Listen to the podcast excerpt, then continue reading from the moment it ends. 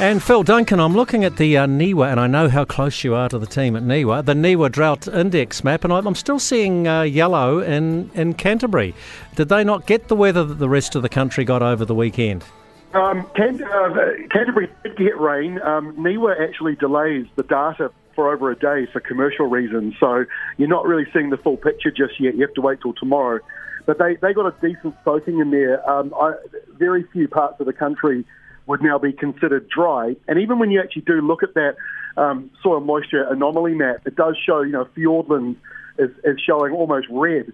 But that's just compared to normal. It doesn't mean that they've had, drought conditions. It just means compared to usual, that part of the country is drier than average. But most areas where we farm and grow stuff in is either wetter than average or where it should be.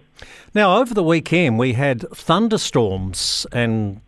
Well, I was going to say not a cyclone. What do you call it? Help me out here. The tornado. A waterspout. Tornadoes in Taranaki, that's right.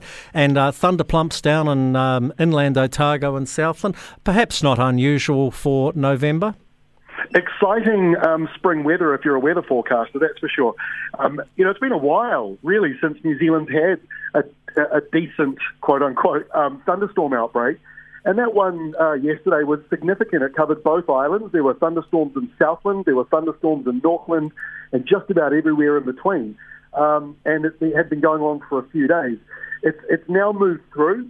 Now we've got the windy westerlies about to come in. So the weekend was probably more described as La Nina-like because of that extra humidity and the downpours and things. But now we're going to traditional spring. And I had to remind someone today who said, why is it still so unsettled? Well, if you ignore the meteorological starts and the ends of our seasons, which would mean summer's on the 1st of December, and we go with the astronomical dates, that means that spring started at the end of September and doesn't finish till the end of December.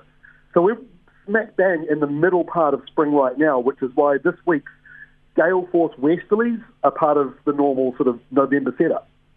Yeah, so that's what we've got this week, wind. Basically, yeah. Big strong wind and temperatures dropping in Southland and Otago later this week.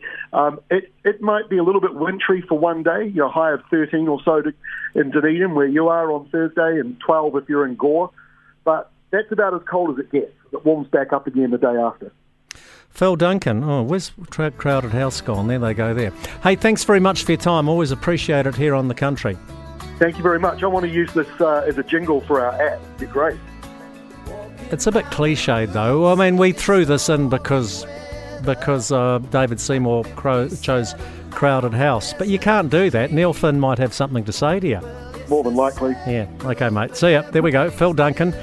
Good bloke. Good weatherman too. Weatherwatch.co.nz is where you get the down low on the weather.